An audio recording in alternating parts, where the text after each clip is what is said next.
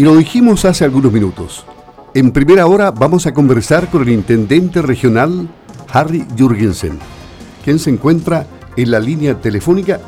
Y ante una nutrida agenda, agradecemos la gentileza de conversar como siempre con Radio Sago. Intendente, ¿cómo está? Buenos días, le habla Luis Márquez por acá. Muy buenos días, Luis, gusto de saludarle, igualmente a todos los auditores de la Radio Sago. Bueno, efectivamente estamos rumbo a Puerto Montt en este momento. Ojalá que tengamos buena cobertura telefónica.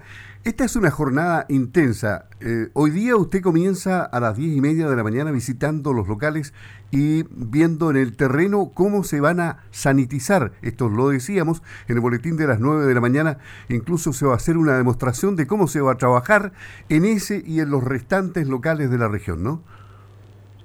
No hay duda que es una prueba de fuego la que vamos a vivir nosotros este fin de semana, porque junto con las altas cifras de COVID-19 que tenemos en la región de Los Lagos, lamentablemente, hoy día tenemos que informar de 261 casos en la región, tenemos que informar de 1.740 casos activos en la región, lo cual señala cifras récord realmente muy preocupantes. Si bien en Osorno la cifra no es tan alta, son 28 los casos, sí nos sigue preocupando San Juan de la Costa con 9 casos y Purranque con 8 casos que siguen siendo altos. Y nos preocupa muchísimo, por supuesto, que la provincia de Llanquihue, que en total tienen 134 casos hoy día, destacando Puerto Montt con 60, Calbuco con 35, Puerto Varas con 13, Llanquihue con 8, Maulín con 5. Es decir, estamos con cifras muy altas. Fíjese usted que en Chonchi, que está también en cuarentena, está con 43 casos, lo que es todo un récord para Chiloé.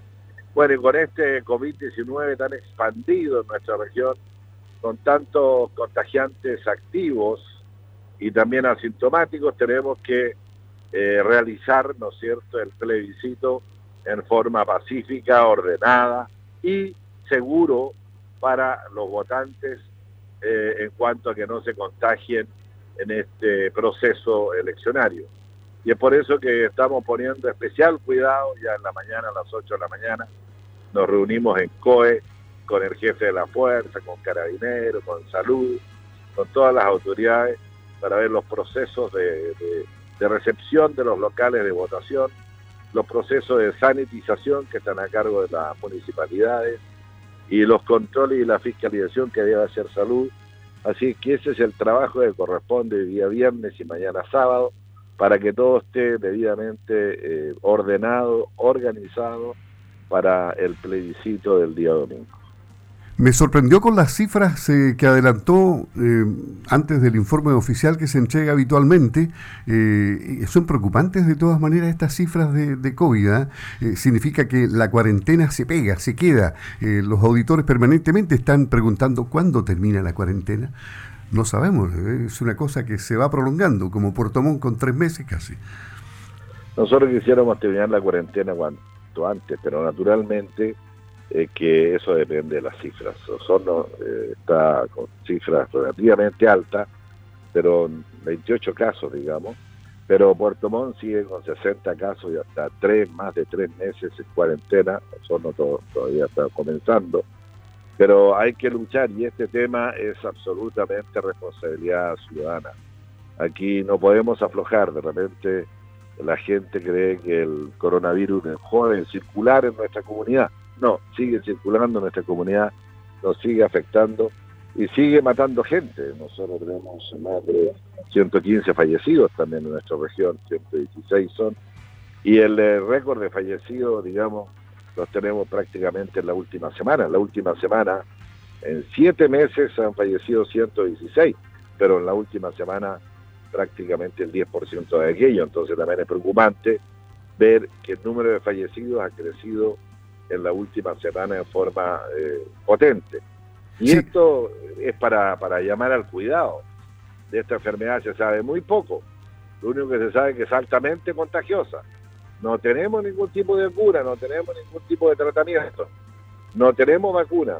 Entonces lo único que debemos cuidarnos es usar los elementos de protección, y la distancia social es fundamental.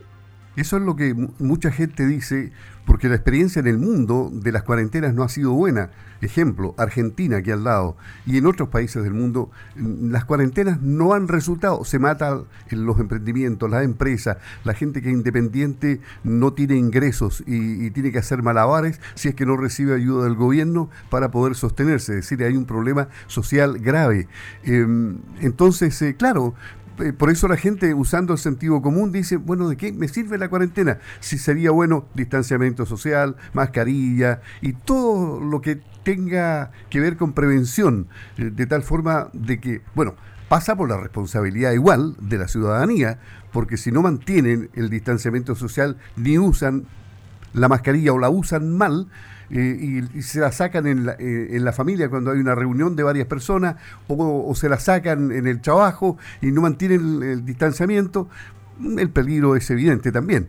Pero este es un problema que enfrenta al mundo y estamos aprendiendo, ¿no?, de ello. El tema de la cuarentena es eficiente en los primeros 30 días. En los primeros 30 días hemos visto todos los números de movilidad, la gente respeta, baja la movilidad en un 80%, 75% en los primeros 15 días. Pero ya cuando están 3 meses en cuarentena como Puerto Montt, ya la movilidad está en un 85% funcionando. Es decir, ahí la eficiencia baja notoriamente, porque la gente ya no resiste el confinamiento, porque la gente necesita salir a buscar sus ingresos, la gente necesita hacer sus trámites, en fin. Entonces la movilidad es la que genera el contagio, y ese es el problema que estamos viviendo en Puerto Montt. Por eso que siempre le pedimos a la ciudadanía gran esfuerzo los primeros 15 días de la cuarentena, gran esfuerzo. Maulín fue un ejemplo, en 15 días bajó los números en tal condición que se terminó la cuarentena. Ahora, Chonchi, Los Muermos, Fresia, Frutillar se quedó pegado por mucho tiempo con cuarentena, y Río Negro también sigue pegado en cuarentena, agregado Purranque, San Juan de la Costa y la comuna de Osorno. Realmente tenemos el 65% de nuestra población en cuarentena. Entonces, una situación muy compleja, porque además a esa cantidad de personas no podemos controlarlo, no tenemos recursos de personal para poder atender la fiscalización en forma potente, porque el 65% de las personas está en cuarentena. Por eso llamamos a la gente a ser cuidadosos y a acompañarnos en estas medidas de protección para todos los ciudadanos en cuanto a protegernos del COVID-19. Ese es el gran llamado.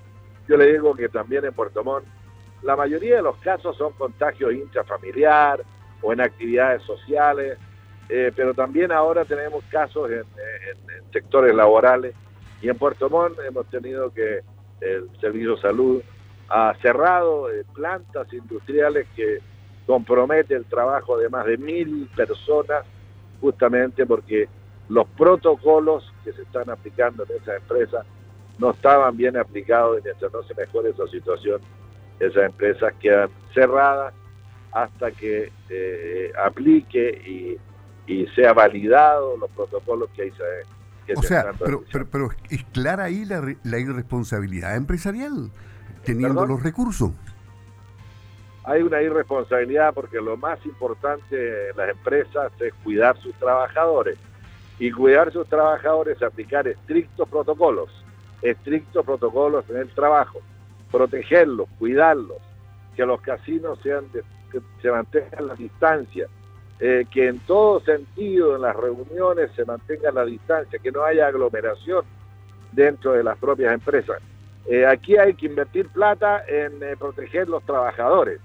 Los trabajadores son el recurso más importante de las empresas, y eso hay que protegerlo. Entonces, hay algunas empresas que no están cumpliendo con eso, por supuesto, y a esas empresas se están fiscalizando, y si no cumplen con los protocolos simplemente se cierran temporalmente hasta que demuestren que pueden cumplir los protocolos sanitarios correspondientes. Y especialmente para Osorno, o sea, posibilidades de un pronto término de la cuarentena, ya está claro que no se ve, no se avisora en el corto plazo, ¿no? Tiene que marcarse una tendencia a la baja, tiene que marcarse números bajos. Osorno nos preocupan varios indicadores, no solamente el indicador de contagios activos. ¿Cuáles más? Nos preocupan los contactos estrechos, nos que ocupan la capacidad hospitalaria en camas UCI y en ventilación mecánica. Estábamos muy tensionados en el hospital de Osorno. Felizmente ahora se están abriendo más posibilidades de espacios. Nosotros tenemos que luchar para nunca tener la decisión si a tal o cual paciente se le ofrece la cama y uno de ellos no debe quedar fuera, digamos. Felizmente no hemos tenido esa situación. Mantenemos los márgenes de seguridad del 15% en nuestra capacidad de cama, y si es necesario trasladar pacientes que estén debidamente estabilizados a otras regiones, también existe esa posibilidad, porque ahora Osorno y la región de Los Lagos está con una situación de gravedad, pero las otras regiones están en una situación distinta. Más que nada, es curioso, pero las regiones más afectadas son las de la Araucanía, los ríos, los lagos, Aysén y Magallanes. Las tres regiones del sur son las más complicadas. Las del centro ya no están tan complicadas, y las del norte tampoco. Entonces, esta es una red de salud y siempre existe una unidad de gestión de camas a nivel nacional, y en esa estamos nosotros permanentemente informando nuestras capacidades para estar seguros de poder atender a nuestros pacientes. Y en Puerto Montt, el tema estadístico de la cantidad de casos y de la prolongación de la cuarentena pasa por la responsabilidad de los ciudadanos que no han acatado las normas. Bueno, yo creo que es fundamental esa situación. La cantidad de detenidos también ha crecido. Fíjese usted que nosotros estábamos deteniendo en toda la región por incumplimiento de normas sanitarias, el orden de 50, 60 detenidos diarios. Llegamos a triplicar esa cifra con el sistema de fiscalización con patrullas, digamos, móviles que van itinerantes, sorpresivas. Y con ese sistema se ha triplicado la detención. Ahora, no es la forma, digamos, no nos medimos por la cantidad de detenidos. Quisiéramos que haya muy pocos detenidos, porque eso estaría mostrando que la comunidad está acompañando a la autoridad en las medidas sanitarias que se están aplicando. Y una cosa, vamos a terminar la conversación obviamente con el tema eleccionario, porque el COVID nos capturó desde el principio, pero luego vamos a ir al tema plebiscitario del día domingo para cerrar con eso, intendente. Pero lo último, en cuanto al COVID-19, la debacle, que deja el coronavirus en la economía de los países. En Chile también se ha notado, ha habido bastante ayuda del gobierno, pero sin embargo tenemos el turismo en el suelo y tenemos muchas otras actividades en el suelo. ¿Cómo ve usted el poder levantar a esta gente que tiene que dar trabajo y que tiene que alimentar también a su familia y que tiene que subsistir en el tiempo? Algunos ya han quebrado. ¿Viene más ayuda del gobierno? Bueno, felizmente Chile es un país serio, un país que ha manejado sus cuentas fiscales de forma muy ordenada. Y también, felizmente, el gobierno rápidamente generó la construcción de una batería de instrumentos de ayuda, algunos ayudas sociales, otros ayudas a salud, pero también un instrumento de recuperación económica, recuperación de empleo, incentivos a la contratación, protección para los trabajadores cuyos empleadores, digamos, han tenido que cerrar temporalmente. Hay una serie de instrumentos. Algunos dirán que todos esos instrumentos no son suficientes, pueden decirlo, pero la verdad de las cosas es que el gobierno ha puesto todos los recursos para poder, en primer caso, resolver el tema de salud, en segundo caso, ayudar socialmente. El IFE, por ejemplo, el ingreso familiar de emergencia, atendió a 165.000 familias en la región de Los Lagos, es decir, está atendiendo a más del 65% de la familia, con pagos, digamos, durante 8 meses, en forma descendente, pero con ayuda directa. ¿Para qué hablar de las canastas familiares, que en la región ya llevamos repartidas más de 300.000 canastas? Pues, también podríamos decir que hay 300.000 familias favorecidas con aquello. Pero todo puede ser poco. Hay algunas áreas de la economía muy, muy destruidas, como el turismo, por ejemplo. Todos los operadores turísticos, los agentes de turismo no hay turismo porque la pandemia impide la movilidad y impide las aglomeraciones que la gente se basa en aquello. Entonces, para recuperar el turismo, ahí estamos haciendo también a nivel regional varios instrumentos de reactivación, tanto para los informales como para los formales. Y nosotros esperamos poder atender solo con instrumentos regionales a más de 4.000 emprendedores en la región.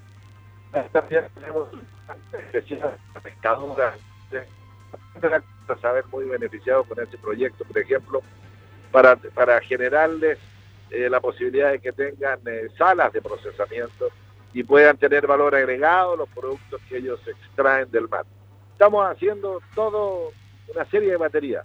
Ahora, frente al tremendo impacto que significa seguir extendiendo en el tiempo los efectos del coronavirus, de repente también uno se pone nervioso porque deberíamos terminar esta situación ya pronto para poder iniciar una época de turismo, digamos, que sea de forma incipiente, pero por lo menos empujarlo poco y paulatinamente, porque se van de lo contrario sumando más pérdidas en esa actividad.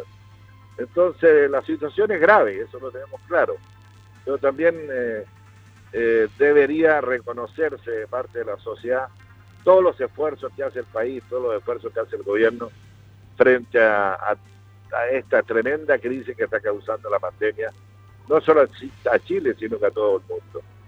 Intendente, antes que se nos corte la llamada, estuvimos a punto de perder la señal, pero la tenemos firme nuevamente. Vamos al acto eleccionario, al acto plebiscitario del día domingo, y que tiene aristas diferentes también al simple hecho de ir a votar, porque robaron equipo personal y militar a funcionarios o a personal de la Fuerza Aérea de Chile en un local de votación de Chiloé ayer. Esto es grave, intendente. Bueno, lamentablemente los delincuentes siempre están ahí atentos, digamos, a aplicar, digamos, sus delitos. Y en este caso, efectivamente, en un colegio en Chiloé se robaron unos bolsos de soldados de la Fuerza Aérea. Felizmente ya se encuentran detenidas las personas que hicieron tal delito y también se encuentran recuperados los bolsos correspondientes, con la excepción de un cargador de munición de guerra que todavía se está investigando dónde estaría.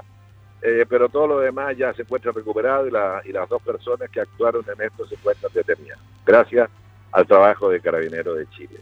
Armamento, por lo tanto, se descarta, no hubo robo de armamento, solamente ese cargador. Exactamente, tal cual como usted lo dice, solamente hay un cargador que está faltando. Con 20 tiros debe ser. Están buscando, lo más probable es que también se encuentre, porque las personas que efectuaron tal acto de delincuencia, están detenidos.